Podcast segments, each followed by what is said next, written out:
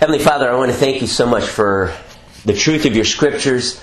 Lord, I believe that it has a lot to say for us, especially as we're combating tremendous error in science and theology in our day. And we need to start with your word. You were there when all things were created and man was not. And we need to learn from you. We need to glean truth from you. And we need to walk in that truth because the lies of the enemy and misunderstandings of science will only lead us down the wrong road. We want truth. So, Father, speak truth to us this morning. Teach us according to your ways and your truth that we would walk in those precepts and follow you as our God and as our Creator and all of the implications of that. We ask this in Jesus' precious name. Amen.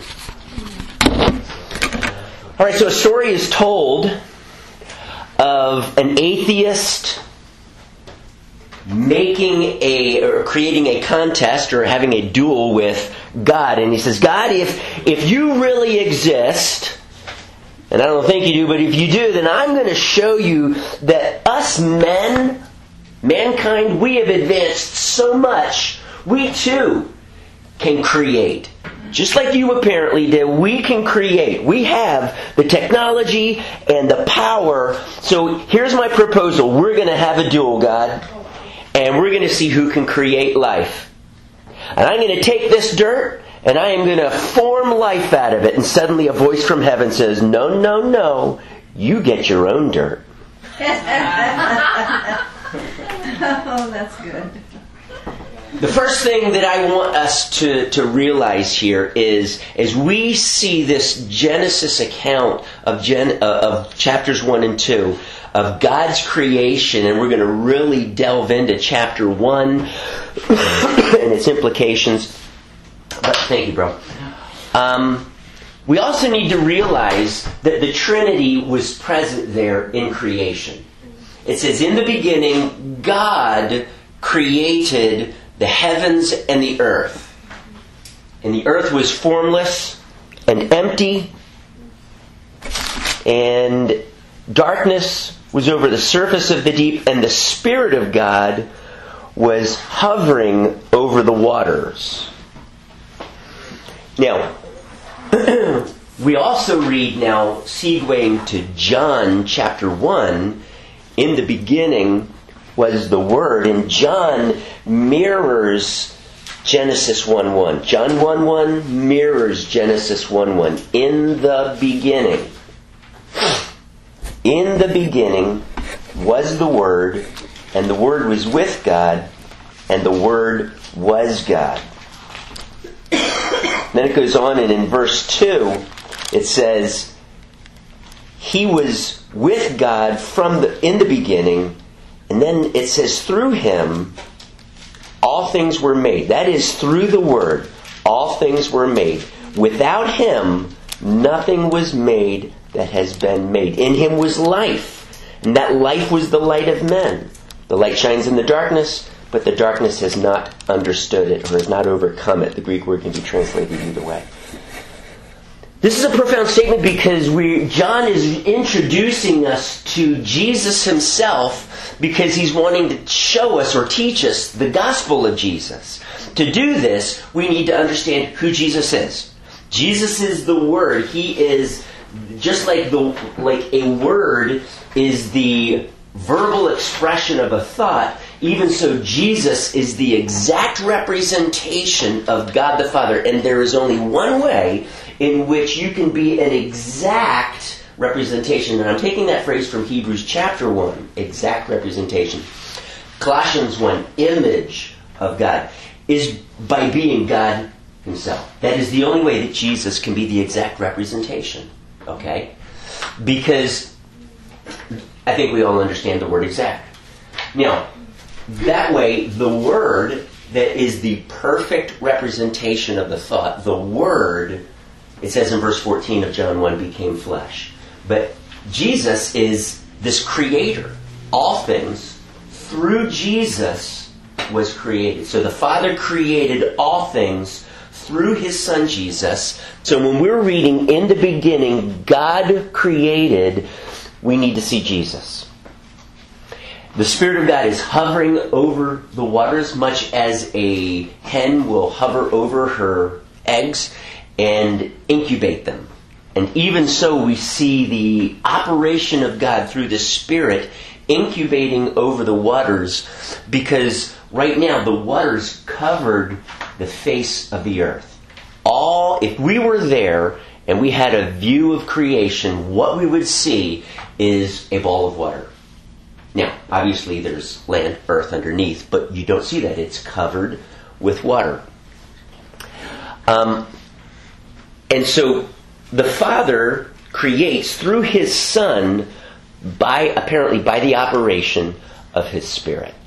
Now, as we talk about creation, we need to immediately see that God is the creator and we are His creation. And that there is a creator creature or creator creation distinction. Now, that may sound like no big deal to you, but in pantheism, they believe that God is in everything and that everything apparently is God. Now, this Genesis 1 speaks to that. There is a separation between God the Creator and what He has created.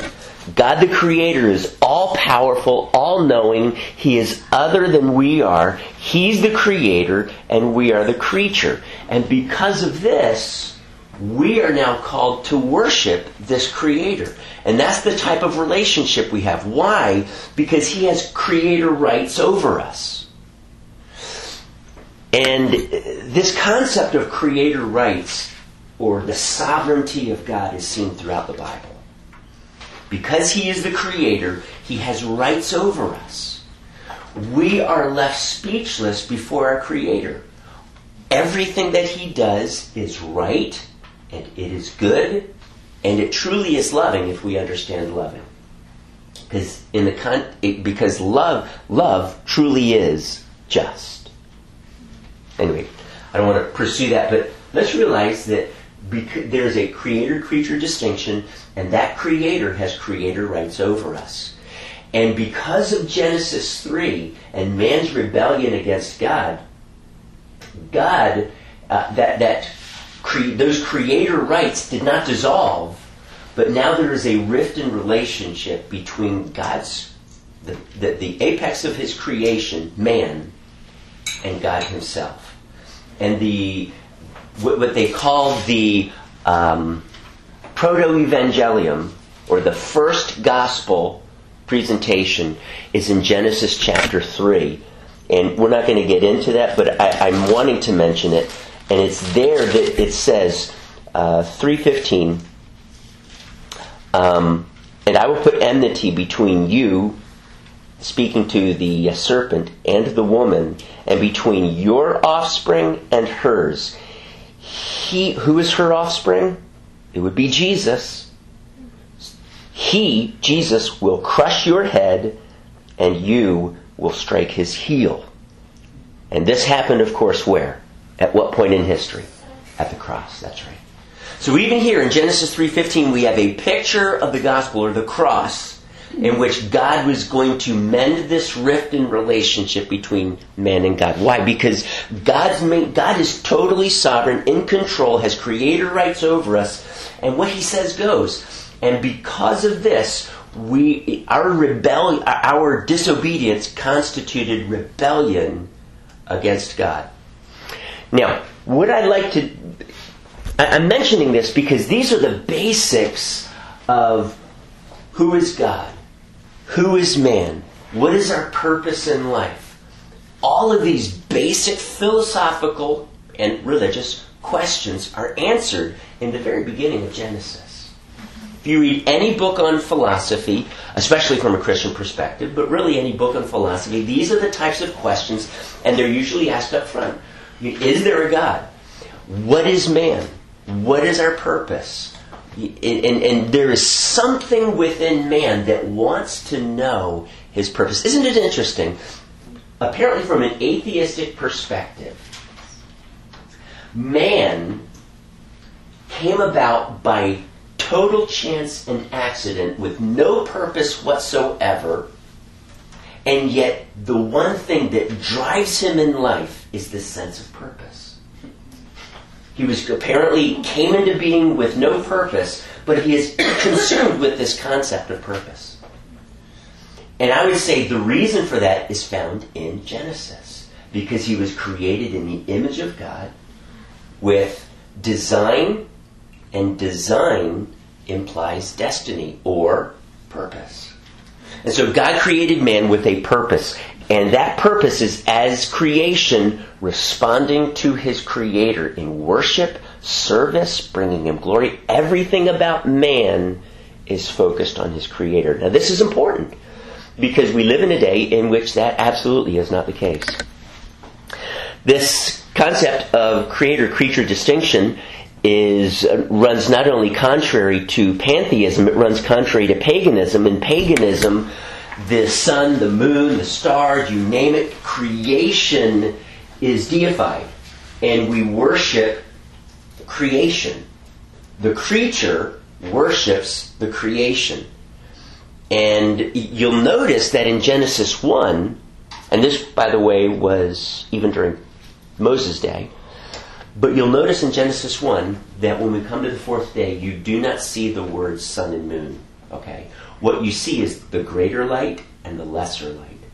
In my opinion, I think that's to avoid even the, the mention of sun and moon, where any reader might possibly get confused. Now, God created the greater light and the lesser light. These are not to be worshipped.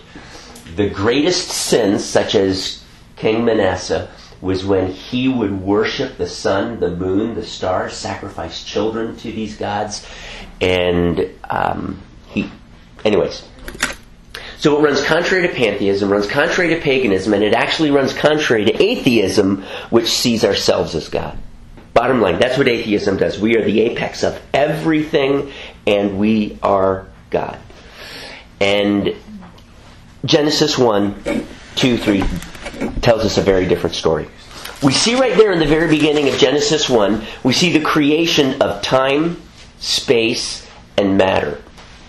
I, I mention these because God created this, and, and our reality, our universe, is constituted by those three things time, space, and matter. Science is in complete agreement with this. Time, in the beginning. Space, God created the heavens. Matter, He created the earth and everything in these.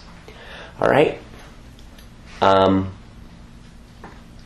we need to realize that the universe did not come into existence as a result of things like quantum vibrations the first law of thermodynamics says that nothing be, can be created or destroyed. Matter always is. It cannot suddenly come into being.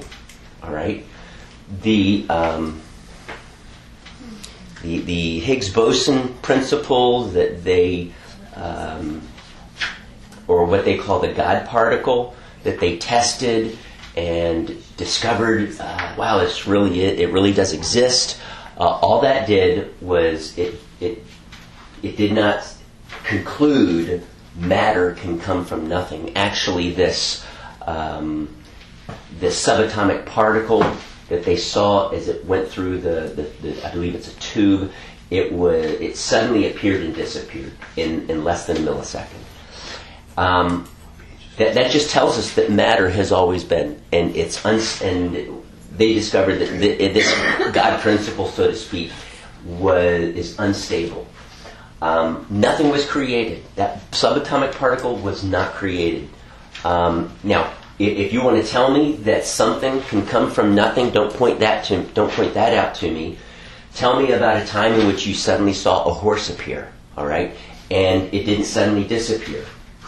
All right, tell me about something that truly can come from nothing because this is one there there's two stumbling blocks for science an atheistic scientist that he cannot get around no matter what number 1 something can never come from nothing okay matter cannot come from non-matter okay um, And number two, life can never come from non life.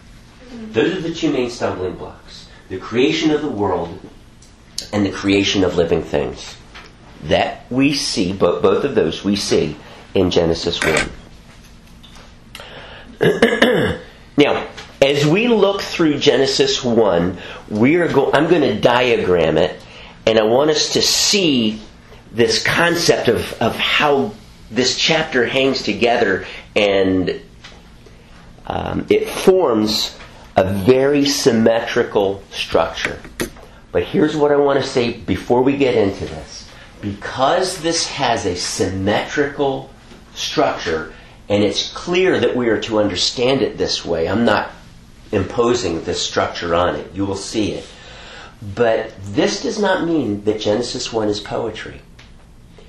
And therefore, figurative, not to be taken literally, and therefore we can treat it because it's figurative, we can treat it almost any way that we want, just like we, we would interpret or misinterpret poetry. Okay? There is not that wiggle room that we should see in Genesis 1. God really did do this, and He did it this way with the type of structure that we're going to see up here. It's not just some poetic device to talk about creation, but God did it another way. Do you understand what I'm saying? Because this is what theistic evolution, which is an oxymoron, but the concept is that God created through evolution. Uh, they want to impose that concept of figurativeness or symbolism in chapter 1. Why? Because it reads like poetry. It does not read like poetry. Okay? Uh, even if you were to read in some of Paul's writings, they have what's called a chiasm, A B B A. All right, if you study poetry, you you may understand that. Um, it's called chiasm because the Greek letter chi is an X, and A B B A that forms an X, so they call it a chiasm. That is a poetic device, but how many people would treat Paul's letters as poetry? It's not. It's meant to be taken literally. So just because something has structure and very symmetrical structure, we need to resist the temptation to say, therefore, it's poetry. That is not the case. Okay? You may have heard the concept of parallelism. This truly is a major element in Hebrew poetry. People try to say, and you'll, you'll see it up here, they will say the structure that we're seeing is parallelisms. The parallelism or the, the symmetry that you will see here is not Hebrew parallelisms that you see in poetry. We are taking the concept of Hebrew parallelisms and saying this is par- because these run parallel, this is Hebrew parallelisms. That is not the truth. That would not be the case at all. If you were to read a psalm, um, and I, I'm just going to turn to my to the book of Psalms, and I can read almost anywhere, and you will see. Um, okay. Um,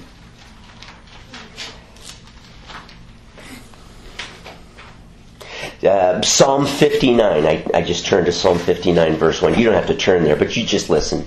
Deliver me from my enemies, O God. Protect me from those who rise up against me. Line A is saying basically the same thing as line B. Deliver me from my enemies, O God. Protect me from those who rise up against me. It's basically saying the same thing. This is called a parallelism. We see them. We see it in the book of Psalms. We see it in much of Hebrew poetry, and this is the main thing that constitutes Hebrew poetry. This is not what we're seeing in Genesis one. What I'm going to draw up here is not Hebrew parallelism. Just because these are parallel in our English thinking, that's what constitutes parallel or symmetry, but that's not Hebrew parallelism. Okay? Parallelism in Hebrew is one line after the other. That is not how Genesis 1 reads. So I'm going to tell you this right up front. Genesis 1 is not Hebrew poetry. We are challenged to take it literally, not symbolically. So let's do this. Let's look at this creation account. Um, and as we see here in verse 1, excuse me, verse 2, it says, Now the earth was formless and empty. Formless and empty. That means it has no form and it there's nothing on it. Those two words are going to be our guide in how God creates days 1 through 3 and days 4 through 6. These words are not just words kind of thrown in there to help us with our understanding. They are guides for how God is going to create. All right? They are purposefully chosen. So here's how I'm going to lay this out. In Genesis 1, creation, we're going to see the earth was formless, so we're going to see God forming. It was empty, so how, what's the opposite of emptying something? Filling something. So we see the forming and the filling.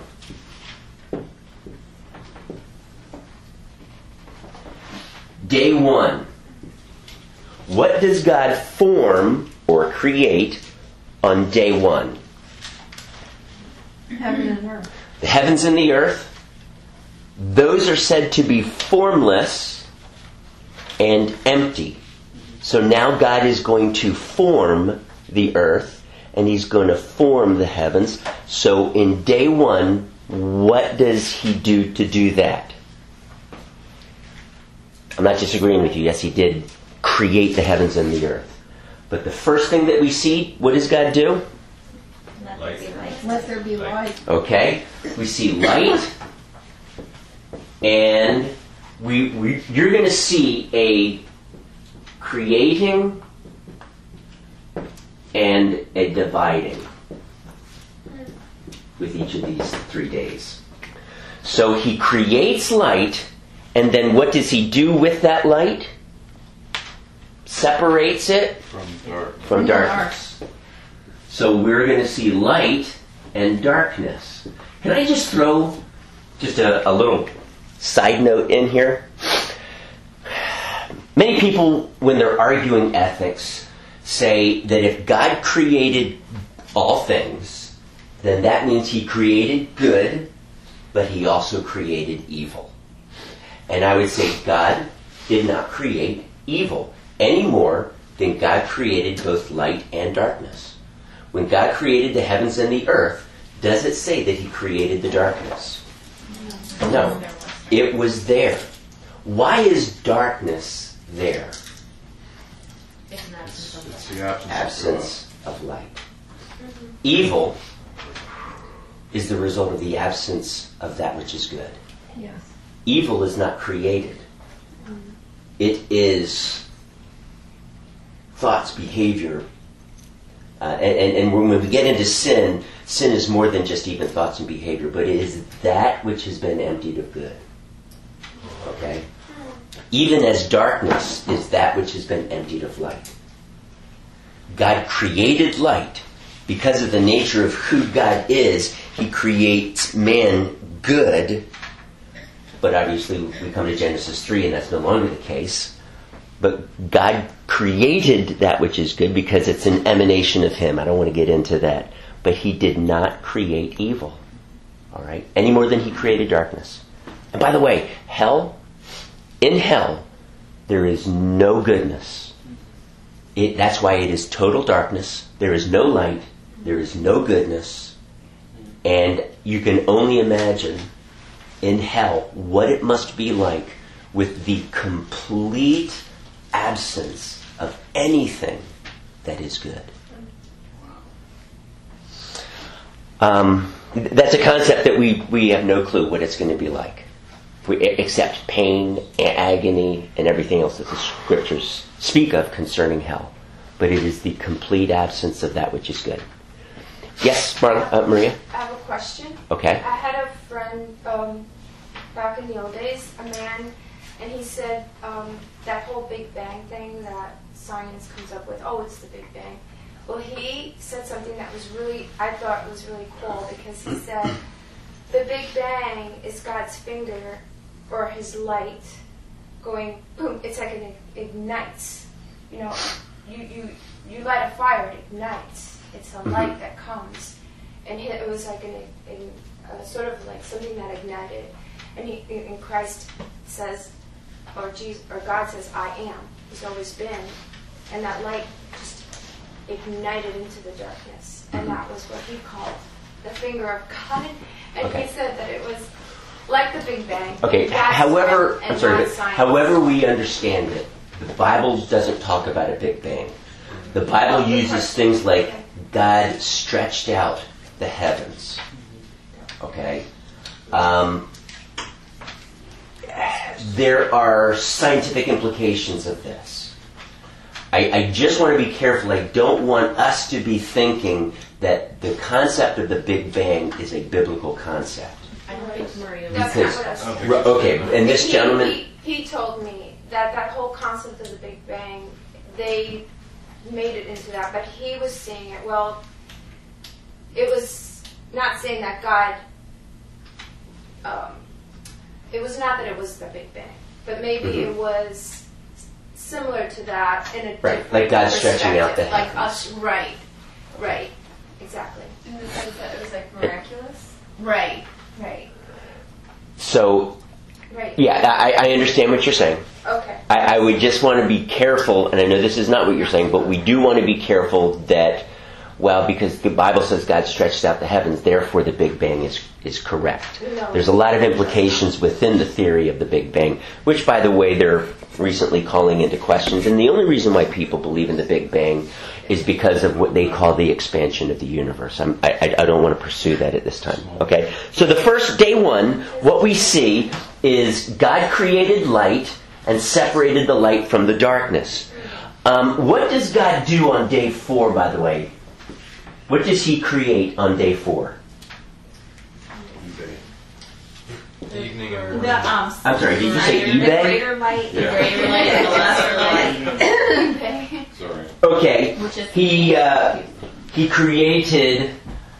Okay, the the greater light and the lesser light. Forgive me. I'm going to put our English word on this, and I'm going to put sun, moon, stars.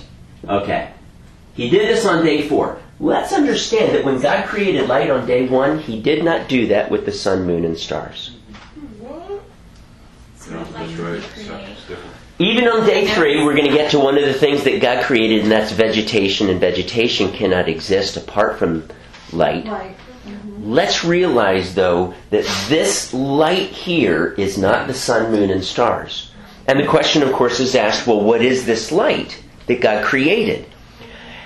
Let, I, I just want to extend caution here. This light was not the glory of God. Because God created this light and He did not create His glory. All right, so I just that's just a caution. God created light, and because there were evening and morning, that light then therefore was not all around the earth. It was in one location. Whatever the whatever constituted that light, we we're just not told here. Science may one day help us understand what that was, but we don't know. It was light, and then from that light, he created the sun, moon, and stars. But it was in one location, or general location, so that as the earth rotated, it created darkness on one side of the earth and light on the other, creating day and night. Evening and morning were the first day, we're told. So, this light is not the glory of God, neither is it the sun, moon, and stars. It is light. Whatever that might be, it was, it was light. Um, day two, what does God create? An expanse. Yeah. Okay. the Waters in the earth. He creates an expanse, and I'm going to word it this way waters above, and he separates it from what? waters below. From the waters below. Okay? And it's the waters below in which we find the sea creatures. So the waters above, some people would say, yeah, that's the canopy theory. There's a canopy of water around the earth. Um, we're not told that that's what this is. That is simply a theory, and in our day, people, and it is not necessarily a Christian theory. Though people suppose that if there's a canopy of water around the earth, that's where the flood waters came from. That's why it was able to rain for 40 days and 40 nights. There are other better explanations as far as why it rained 40 days and 40 nights that I'm not going to get into right now, um, other than a canopy theory. Okay? Canopy theory could also help prevent radiation, allow man to live longer, but that's assuming that radiation is what keeps us from living hundreds and hundreds of years. It probably has more to do with our DNA, and the reason why we don't live as long is the breakdown of that DNA, and that is scientific. Okay, um, so I, I want to be careful and not climb aboard the canopy theory. Um, even though Christians have written books on this, what we are discovering is it doesn't take very th- a very thick layer of water to superheat the Earth's surface because it's easier for light to get in and heat to get in than for heat to get out, and you can end up with what they call a runaway greenhouse effect. Okay, in which case the temperatures of the Earth escalate and everything on it dies. Um, plus, when you look through water, I don't care how thick that water is, even a foot thick, can you see very clearly what's on the other side of that water? Um, if you're ever in water and you look up, you cannot see through water very clearly. But we are told that the sun, moon, and stars were put there for what reason? To mark seasons. That means man could see the stars and he could see them clearly. That tells me that there is no water vapor that's surrounding the earth because it, man would not be able to see the stars well. At least not until after the flood.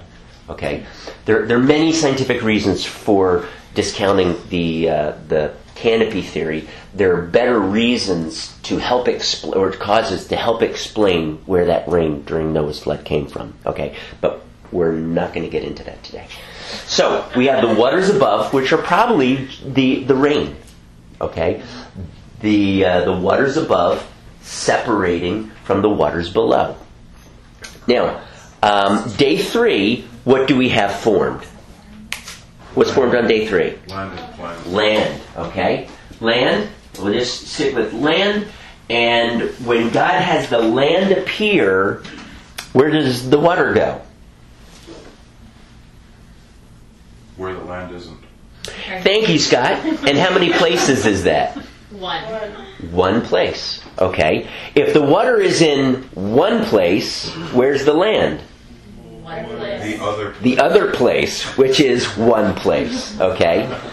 And so I, I do think that this lines up with what science has theorized, um, and, and not just complete conjecture. There, there's, there's scientific reasons for this in what they call Pangea, or I forget the other name that they give to it, but it's one landmass. And I do believe that as a result of the flood, that landmass began to divide. Uh, again, I'm not going to get into this, but I think we do see that the waters are gathered into one place, and there are pockets of water around the earth, the land, excuse me, that are called seas. If you were to look around huge continents, and as there are areas that kind of uh, uh, like this, the land can move in like this. Okay, we're, we call that a sea, the, the Sea of China. The Sea of China technically is still a part of the Pacific Ocean. All right? but we call it a sea.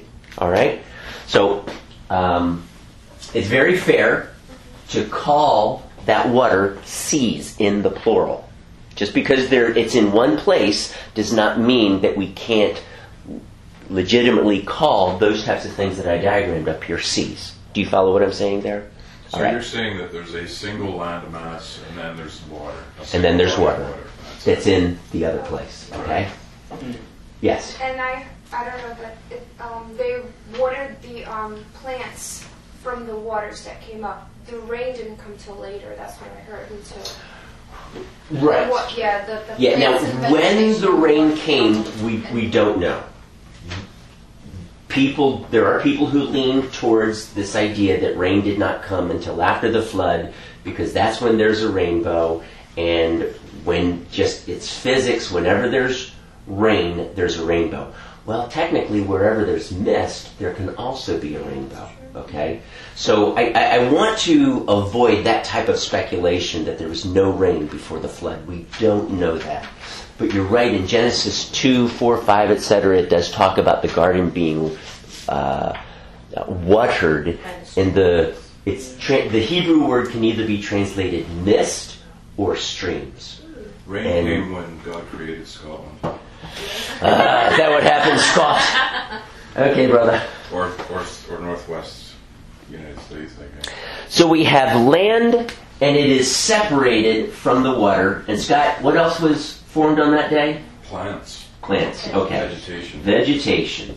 Plants are formed. Now, here's something that's interesting. We would almost assume that plants should fall under the filling category, but it's not placed there. I don't think this was, I don't think it's because we can't be too rigid with this. I think this is purposeful. Plants are part of the forming, and it is given for food. So these two categories of day five and six are going to feed on the plants, and we're told this in Genesis 1. They don't feed off one another. We're never told that animals killed and ate other animals, and that man ate animals until after the flood of Genesis 9. And you can look there in Genesis 9, and God says, Now I give you the animals to eat. Okay? So it does appear from Scripture that both animals and man, and Genesis 1 does talk about animals eating the plants, it does appear that they were vegetarians until the flood. Um, I think we can be fairly certain that man, at least, was a vegetarian until the flood. So that's why I think plants are placed here and separated from animals. And as we get to day five and six, there is a term that's used in the Hebrew that I'm going to give you here to describe these creations of God. Um, and it is translated in many of your Bibles, living creatures. Okay? Let me write that down here. Living creatures. This is the word, Hebrew word, nephesh chayah. Okay? Living creatures. God breathed into man and he became a living creature. Okay? Now, I am not saying that these living creatures are on par with one another. Because it's very clear that man is not. When we excuse me, when we get into the lesson on the uniqueness of man, we're going to talk about the image of God and that how God purposely created man very separate, distinct from the rest of the animals. Okay? And what evolution would like us to believe is that God did not do this.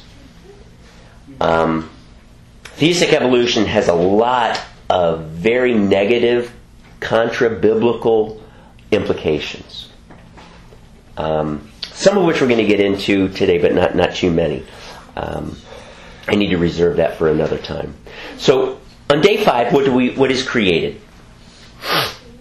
Fish and the birds. Okay, we have the birds, and what do the birds fill?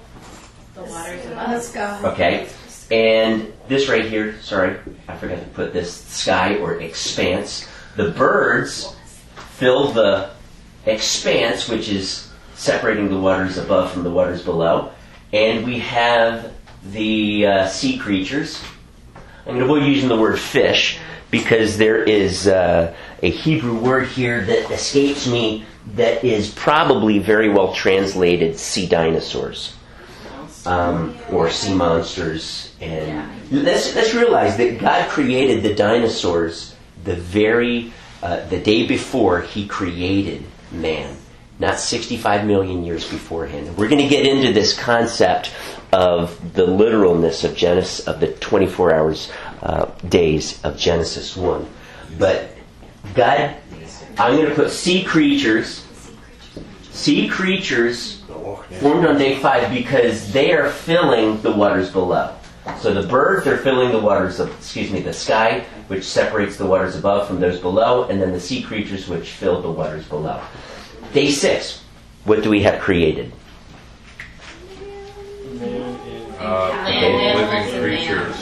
Okay. eat the cud.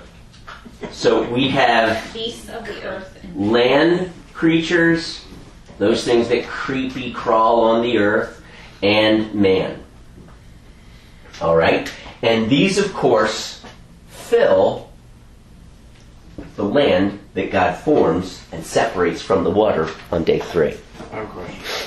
Yes, Scott? Is the when they when they talk about land creatures, is it the same Hebrew word that would describe sea creatures as possibly like uh, dinosaurs? Um, no. No. Okay. No, it, it, it would be different. Um, though there are certain types, like livestock, that is different than creatures that move on the ground. Okay, which could include insects, that could include number of other things. All right. So we see the creation of land, land creatures and man on day six. And, and I'm hoping with this diagram here, you can see the symmetry uh, of, of God's creation. Now, because God, God does something orderly, again, let's not conclude that therefore it should not be taken literally. This is literal. Okay, just because God does something very orderly, which is his nature, by the way, does not mean that we should just chalk it up to the creative writing of Moses or whoever may have written this. Okay, that would not be the case. I hope you had a chance to write this all down because I'm erasing it now. All right. Thanks for the heads up. Yep, you bet. Mhm. Sure, Scott. Order is good. Amen. God is good. That's God is God is order. Order and progress. All right. I want us to now consider. I've got about a well, 25 minutes. Uh, I will need to go through this quickly, but I want us now to put our eyes on this creation account in looking at if if we're to take it literally, how literally then do we understand it? Because we live in a day and age in which even many Christians do not take this concept of a day literally. Regardless of what we read here, they believe that there is theologically an open door for us to understand the term day to mean a long period of time, perhaps even up to hundreds of millions and maybe even billions of years. Um, they do this for only one reason, and that is because they feel compelled by science and scientists' uh, discoveries that would seem to indicate an old Earth and an old universe, and therefore say science is not contrary to the Bible, so we're going to need to synthesize them. So here's how we can do that. We take this concept of a day, not as a 24 hour literal time period, but as a long period of time. And there are implications of this. Number one is that we, by doing this, we are allowing science to dictate how we interpret Scripture. And I'm going to tell you this we do not do that in any other scientific dis- discipline. Science never dictates. Anthropology does not dictate. If, if we went by anthropology, we would say that God created man polytheistic. And eventually, out of polytheism, morphed this concept of monotheism, belief in many gods, then gave way to the belief in one God. And I'm going to say absolutely not. It was the belief in one God that gave way to the belief in many gods. So anthropology's uh, supposed scientific cultural discoveries are mistaken on this. All right? Um, we don't take psychology.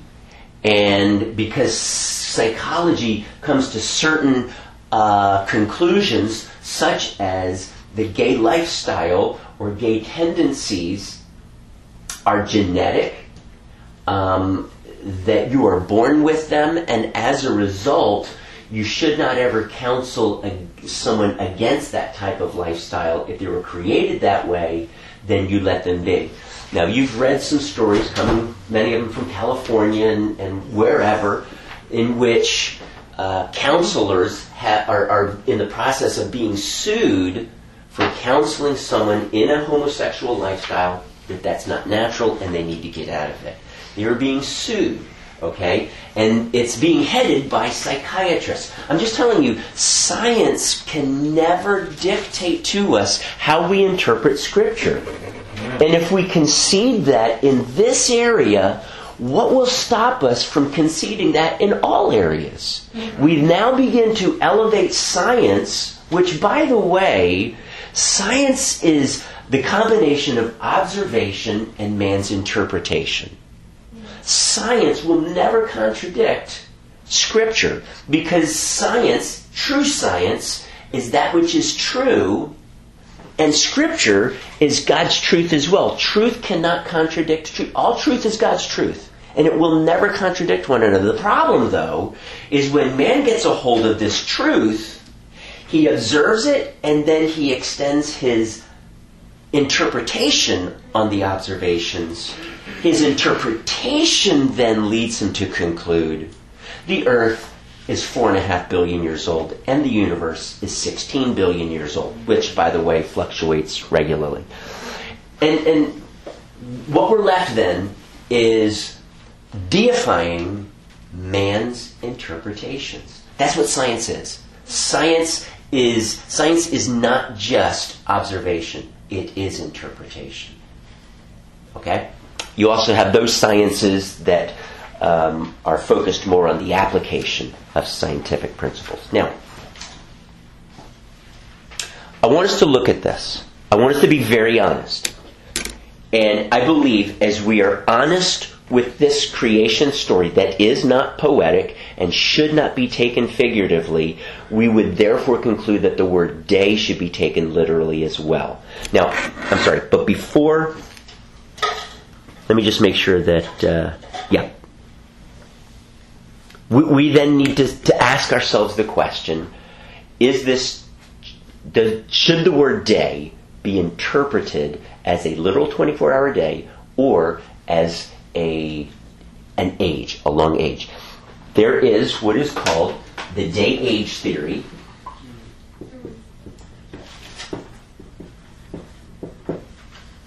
Which usually gives way to what's called progressive creation. Those who hold to the day age theory believe in progressive creation, or they, they will believe in theistic evolution. Perhaps there are others um, that are not as held to as strongly, but theistic evolution.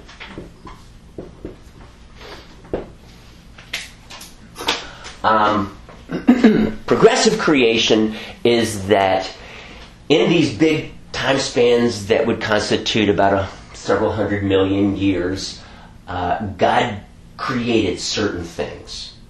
And in the next day, God created others. Now, the problem with this is that it's based on one observation, based, and I'm generalizing here, one observation, and that is man's or science's observations of the geologic column, the fossils. The fossils tell us, supposedly, that the Earth is this old, that these creatures were formed first, and of course, evolutionists, theistic, uh, excuse me, Uh, atheistic evolutionists would not use the word formed or created. They just came into being. They morphed, if you will. And but at least progressive creationists would say God created these creatures, and then in the next level, He created these, and then created these, and we have progressive creation with man being created at the very end, so to speak. And, and I say the very end, and I'm going to draw something up here. Let, let, let's see something. Because this has implications that I really hope I'm going to be able to get into. This is present day. Present day. This is the beginning. In the beginning, God created the heavens and the earth. John 1 1. In the beginning was the Word. Okay? Actually, the Word was back there before the beginning. So, but in the beginning, there was the Word. Okay? So, uh, I'm just going to put the word here. If this is for the Earth's existence, what I will call day zero, or, or zero, and here, 4.5 billion years later, where would the cross be? Where should I put the cross in here? Should I put it here? Now around about where your arrow part is. Okay, so the cross is probably right about right there. Right. Where's the creation of man? Is it somewhere back here? Where's the creation of man? Creation of man is just before the arrow or the slash mark there for the cross. Okay? And if we were to be really honest, we would probably not even be able to distinguish my line for present day with the line for the cross and the creation of man. All right. I'm going to come back to this. This is going to be very significant when we look at New Testament um, uses of the word the beginning. All right. There is something else uh, apart from the day age theory that people uh, got a hold of. It was popularized in the 1800s. It's uh, at length discussed in Scofield's notes, his his Bible, in the late 1800s, and it is what's called the gap theory. So I'm going to put over here the gap theory. The gap theory basically says that God originally created, um, and He did all of these things, etc., etc., and eventually created Neanderthal man, who was not, who, who I don't think they would say was man. It was corrupt and full of wickedness, and so God destroyed it. And at that point, when we read Genesis 1 2, and the Bible says, and the earth was formless and empty, that is the result of God destroying all of his creation, and he starts over day one, day two, day three, etc. And those days are to be taken literally. But they would say the geologic column falls in this gap that we need to insert between verses 1 and 2 of Genesis chapter 1. Um, this has some serious implications that the day age theory has, and so what I'm going to do then is discuss what what are what, what is the problem with this day age theory and therefore the gap theory that we really need to seriously consider. Okay? Um, number one, if man was created here and everything that preceded it we would, would fall into those six days of creation. At the very end of that sixth day of creation, what term did God use to describe all that He had created? It was good. It was good. It was good. The, the, he expands on that at the end of day six. It was very good. It was very good. Awesome. Hebrew word for that is awesome. Okay. Is that is that is that the proper translation? Awesome. All right. I might accept that. Okay. God stepped back, looked at his creation, and said, "It's awesome. It's very good." Now, this is the word "good" that's used here is not just "I really like this." This is God's stamp of approval. This this has implications for paradise. When we look at what is it, Matthew is it 1928, where it uses the concept palingenesia or the re-beginnings. That that is what heaven come to earth is going to be like. It is going to be paradise restored. All right. But if we're going to hear, if we're going to believe that the geologic column expands hundreds of millions of years, what do we see in the, that geologic column that would run contrary to very good. The geologic column is being laid down all of these years, and then suddenly man is created. There are three things that run contrary to this concept of very good. Number one, there is death. Number two, there is destruction. There's hurricanes, there's floods. Th- these things that we would consider bad. There is also disease. They have found bones of animals that died, that lived and died well before man apparently, quote, uh, end of quote, apparently came on the earth, and these fossilized bones, as they have studied them, have disease in them. We would have to conclude then that before the fall, there was death, destruction, and disease. Is this really very good? Can we truly say with God, very good? I don't believe that we can. And then when paradise is restored, is it restored with death, destruction, and disease? No. So what we begin to do though is since we have opened this door to embracing the truths, so to speak, of the geologic column, again, those are those are facts, those are things, fossils are real things. I am imposing now my interpretation on this and saying, therefore, the geologic column comprises from the Cambrian to the present over 500, around 550 million years. And I'm going to call that into question. Was man there right here, according to hundreds of millions of years ago? Was man there? Not according to the scientific view that says that the earth is four and a half billion years old. We weren't there. Who was there? God. God was there. This is what they call historic science. No one was there but God. Man was not there. And we are observing certain things, imposing interpretations on these fossils, etc., etc., coming to conclusions. This is not precise science. This is our best guess. And as a matter of fact, I don't think it's the best guess by any means.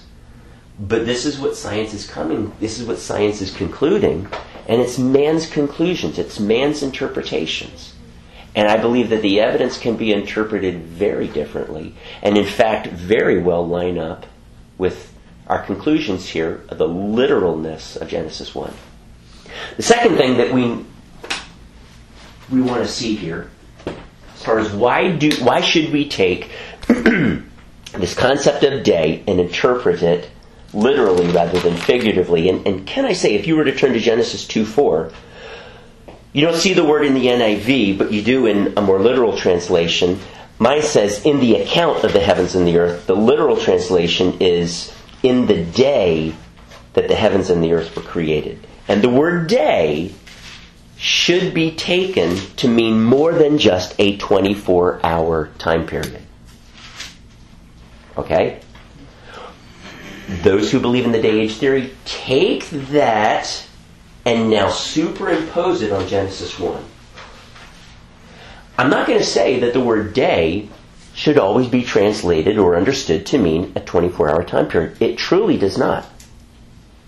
Then why should we understand the word day in Genesis 1 to be a 24 hour time period. In Genesis 2 4, it's used to mean a certain length of time, actually, all six days. But I'm going to say that we are forced, compelled to interpret the word day as a 24 hour time period for the following reasons. Number one, the concept of very good. Number two, because of the use of the term evening and morning.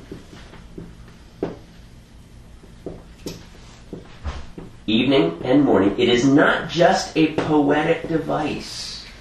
He is literally describing what happens in a 24 hour time period. The earth is rotating, and he just created the light and separated it so that he calls the light day and night darkness. And he says, concluding day one, evening and morning, or night and day, evening and morning were the first day. So he is talking about a 24 hour rotation of the earth. We should not understand this figuratively. It's not used that way in Scripture. Evening and morning always means a literal evening and a literal morning. For us to interpret figuratively, we have to superimpose that on this phrase, and we're not given that license.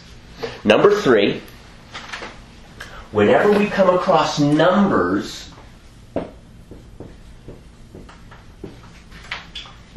with the word yom, the word yom is the Hebrew word for day. It is always, and there are no exceptions to this, by the way. It is always to be understood, day is always to be understood as a 24 hour time period. Um, even when Jesus says, I will rise on the third day. Friday, he died. Friday was a 24 hour time period. Saturday was a day. That was a 24 hour time period. It wasn't just a long period of time. Sunday was a 24 hour time period. Now, it can be said that Jesus rose on the third day, meaning not three 24 hour time periods later, because that's not what the expression means, but the word day does mean that. Part of day one, all of day two, and part of day three. In a Jewish mindset, that's three days. Okay? When, whenever you see a word, a, a number, either an ordinal number or a cardinal number, one or first, with the word day, in Hebrew, in the Old Testament, it is always to it is always understood. And there again, there's no exceptions to this. It's always understood as a literal 24-hour day. Yes, Cole. Is, in uh, Genesis 2 4, is that Yom there? That's Yom. Yes. But it Okay, doesn't have a- but it has no number before it. It has does not have evening and day, bef- evening and morning before it. Okay. Um, none of these things that I'm writing up here apply to it. Okay. the word yom can mean like in the day that David um, ruled the uh, ruled Israel. I, I, I don't know if that's an actual phrase, but that would be a, a that would be an example in which a Hebrew writer could write referring to David's reign, which lasted 40 years, in the day that David reigned, or in the days. Um, not a 24 hour time period, but a long period of time. But I'm saying, with regard to Genesis 1, we cannot superimpose that concept of Yom, which on occasion can mean a long period of time, on Genesis 1 for these reasons. All right? Number four, it says, we have, it says that God rested on the Sabbath. The Sabbath happened on what day? Seven. the seventh day, which, according to Hebrew, would be Saturday. God rested on the seventh day. This one right here, those who hold to a day age theory would argue and say, God is still resting today, and so the Sabbath is a long period of time. Therefore, we should say that the six days of creation are six long periods of time. I'm going to call that into question. Number one, look, look in your Bibles in Genesis 2 3. And ask the question Is God still resting today? Is He?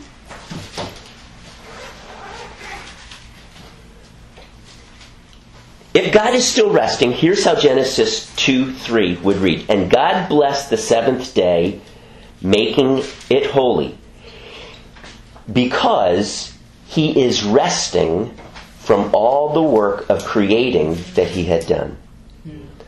My Bible says God rested, past tense. It is not something that he's doing today, it's something that he did in the past. Actually, if we say that God is resting today, we are embracing, are you ready for this? We are embracing a deistic view of God.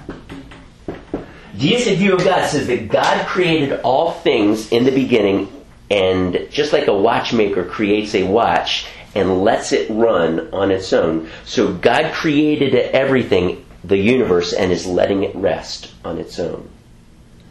This is the concept of deism. It is not atheism, but it certainly is not theism. deism uh, gives lip service to providence, does not truly believe in it. It gives lip service to the Gospels uh, because the Gospels depict miracles, God intervening in the affairs of man with miracles. And it would certainly contradict passages such as in John chapter 5, let me find the verse there and read it to you. In John chapter 5, Jesus says, My Father is always resting? No, no, no, no. My Father is always at His work to this very day. And I too am working. In fact, He is saying this in contradistinction to this concept of the Sabbath, because it, apparently God Himself is even working on the Sabbath. Ouch. Is God really resting still? He's at work. That means, do you, do you, understand? If we embrace this concept that God is still resting today, this truly is a deistic concept because that means that God is not working. He's not doing miracles. Jesus could not have risen from the dead. That's the implication of what's being said here. Now, I am sure that people like Hugh Ross do not believe that. They do not believe that God is resting in the sense that Jesus did not raise, rise from the dead. Because he believes that. He's a Christian man that believes in long periods of time that I'm laying out here for you. Um, he does not believe in a 24 hour time period for days 1 through 6. But he does believe in the resurrection of Jesus. And here, herein is an internal contradiction. Though he would say that God is still resting, he clearly is not. And I believe that he misunderstands this concept of rest. Miracles are God's creative work. God is constantly creating things as far as healings and such, though he is not in the business of creating like he did in the six days of creation. We do not worship and serve a God who is inactive. All right? As you read Hebrews chapter 4, it talks, they try to make that say that God is still at rest and I don't have time to get into it, but that is a misunderstanding of, of Hebrews chapter 4. God has rested. I'm sorry, I don't have time. But God is resting. God is not resting. That is something that happened in the past. It does not happen today. And I would venture to say that if God if God rested on one day and then he constantly has intervened, that is, he is working in, we see this in Providence, in the affairs of man. It's fair to say that God could only have rested one day. He could not have rested more than that because he is constantly involved in the affairs of man and he is at work and has been at work since the Sabbath rest. He rested one if he rested one day, what are the implications of the other six? Exodus chapter 20 tells us what the implications of this are. Because God created the heavens and the earth in six days and filled them.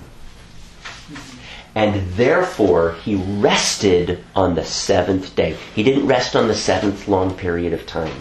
He rested on the seventh literal 24 hour day. Now, I want to look at, at our time is already up. Um, I want you to write these scripture verses down. These are very significant scripture verses that we find in the New Testament that say amen to what I just said here. Mark 10, verse 6. In the beginning of creation, God made them male and female. In the beginning of creation. Now, he's not saying that here is creation, and in the very beginning of the creation week, God created them male and female, because that would totally contradict. He, he, he, he created the male and female at the end of the creation week. So Mark 10:6 should not be translated that he created um, excuse me that in the beginning of the creation week God created the male and female. We cannot translate it that way. But in the beginning, way back here of God's creation, this is God's creation here. As I look out my window, that is God's creation. At the very beginning of this creation, on day six, God made them male and female. If that's if we accept this four and a half billion years, can we really say that in the beginning of creation, we're on this continuum right here, if, if this were to stop right here, if God came back today, where did God make them male and female? At the end. I'm, I'm sorry, Jesus, you got that wrong. No, what you meant to say is at the end of creation, God made them male and female, not the beginning. We see this also in Luke 11, 50 to 51. In, in Luke 11, I'm, I'm sorry, I am going to go over a few minutes today. 11, 50 and 51, it says, Therefore, this generation will be held responsible for the blood of all the prophets that has been shed since the beginning of the world. The beginning of the world was right here. I think it's fair to say six days after God created the heavens and the earth could still be considered the beginning of creation, no? Or the beginning of the cosmos. Now, it's this word, the beginning, is also translated the foundations. This phrase, um, the beginning of the world, is found in several places.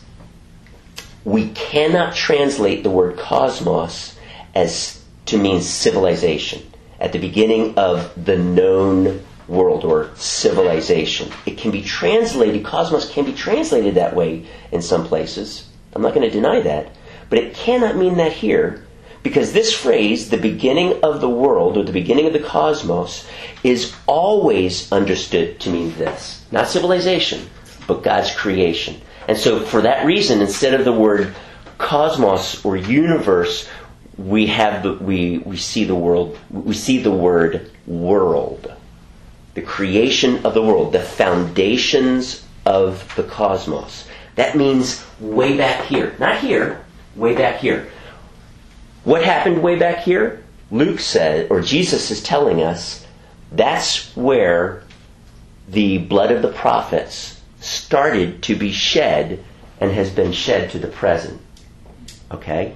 All of this time, the prophet, the blood of the prophets have been shed from the beginning of the world. But this right here, according to four and a half billion years, is the end.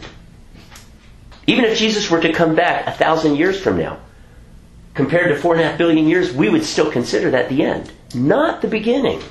I mean, this is important. So, from the blood of Abel, blood of Abel was back here, not not here, according to four and a half billion years but the beginning of creation from the blood of Abel to the blood of Zechariah, etc. And then lastly, in John chapter 8, verse 44, it says, oops, He, referring to the devil, he was a murderer from the beginning. How was Satan a murderer from the beginning? 1 John 3 tells us, by the way, but how was Satan a murderer from the beginning? He entered Cain to kill Abel. Okay. And, Jen, and, and 1 John 3 tells us that. Okay? Um, so, through Cain, Satan is viewed as a murderer. So, we need to have that incident of Cain and Abel in mind here. He, referring to Satan, was a murderer from the beginning, not holding to the truth for there is no truth in him. John uses the term the beginning. In the beginning was the word. John uses the term the beginning for back here. Not here.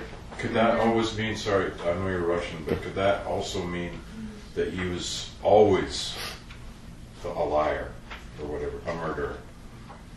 Do how do you understand what I mean? Well, he was created. I would believe Satan was created pure as a. He wasn't a fallen. He wasn't created a fallen angel. He did fall. Right. uh, I don't have. We're going to look into this when we're talking about angels and demons, but it appears that Satan fell shortly before man's fall. We'll, we'll get into that. But I, I wouldn't say that Satan was always a liar. He was a liar from the beginning. Okay, from from mankind. Okay, and again, this concept of the beginning cannot refer to this. This is not the beginning. It can't be. According to four and a half billion years for the age of the earth, we would say man was created here, not here. And Scripture constantly tells us this is the beginning. This is where Adam and Eve were formed. This is where uh, Cain killed Abel, etc., etc.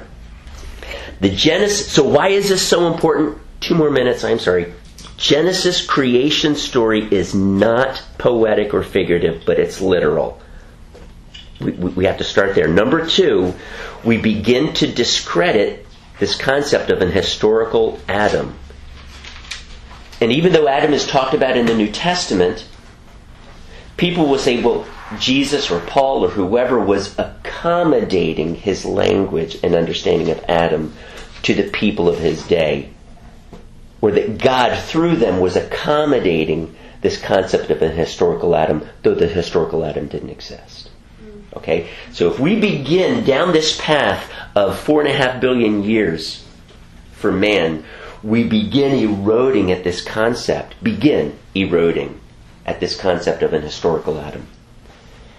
Um, number three, the concept of paradise is altered. That's with the phrase very good.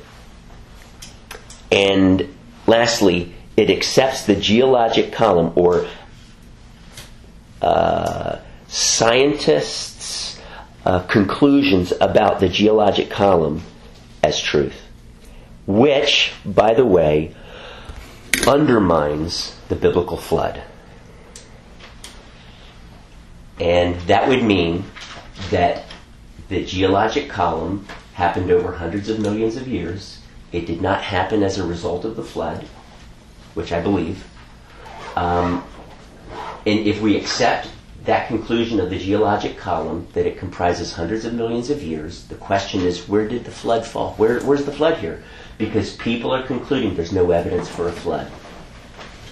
And so therefore the flood was local, or, as some conservative scholars who embrace four and a half billion years, they would say it was a tranquil flood.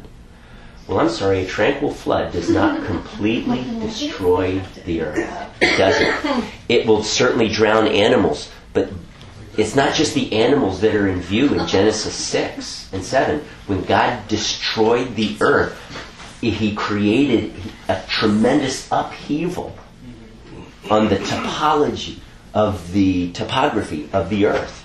Mountains, hills, everything. It was destroyed, dismantled. And a tranquil flood cannot do that. So there's no, the flood was not tranquil. Why on earth is the Hebrew word mabul and Greek word cataclysmos used specifically for Noah's flood, whereas other Hebrew and Greek words, excuse me, are used to describe lesser floods? Because they were, it was cataclysm. Okay? Right. Um, I've already gone well over time. Uh, my apologies. Um, I'm touching on this because in our day, science is doing everything it can to undermine the Word of God. I do believe there is tremendous scientific evidence that supports a literal view of God's creation. Let me close in prayer. Father, thank you again for the power of your word. Lord, I pray, burn the truths of your word in our heart. May the world never be able to undermine the fact that you were there, you saw it, you didn't record it poetically or symbolically, but literally, you are the creator, we are the creature. We have fallen and in desperate need of our God creator to rescue us. And I thank you that through Christ you have. He is the second Adam who came and by his righteousness makes us righteous. This is the righteousness revealed from heaven by faith. And I just ask you, Lord, that you would take these truths and, and plant them in our heart. And may the world or Satan never be able, who is the father of lies, never be able to undermine those truths. We trust in you and not man's interpretations. In Jesus' name, amen. All right, guys.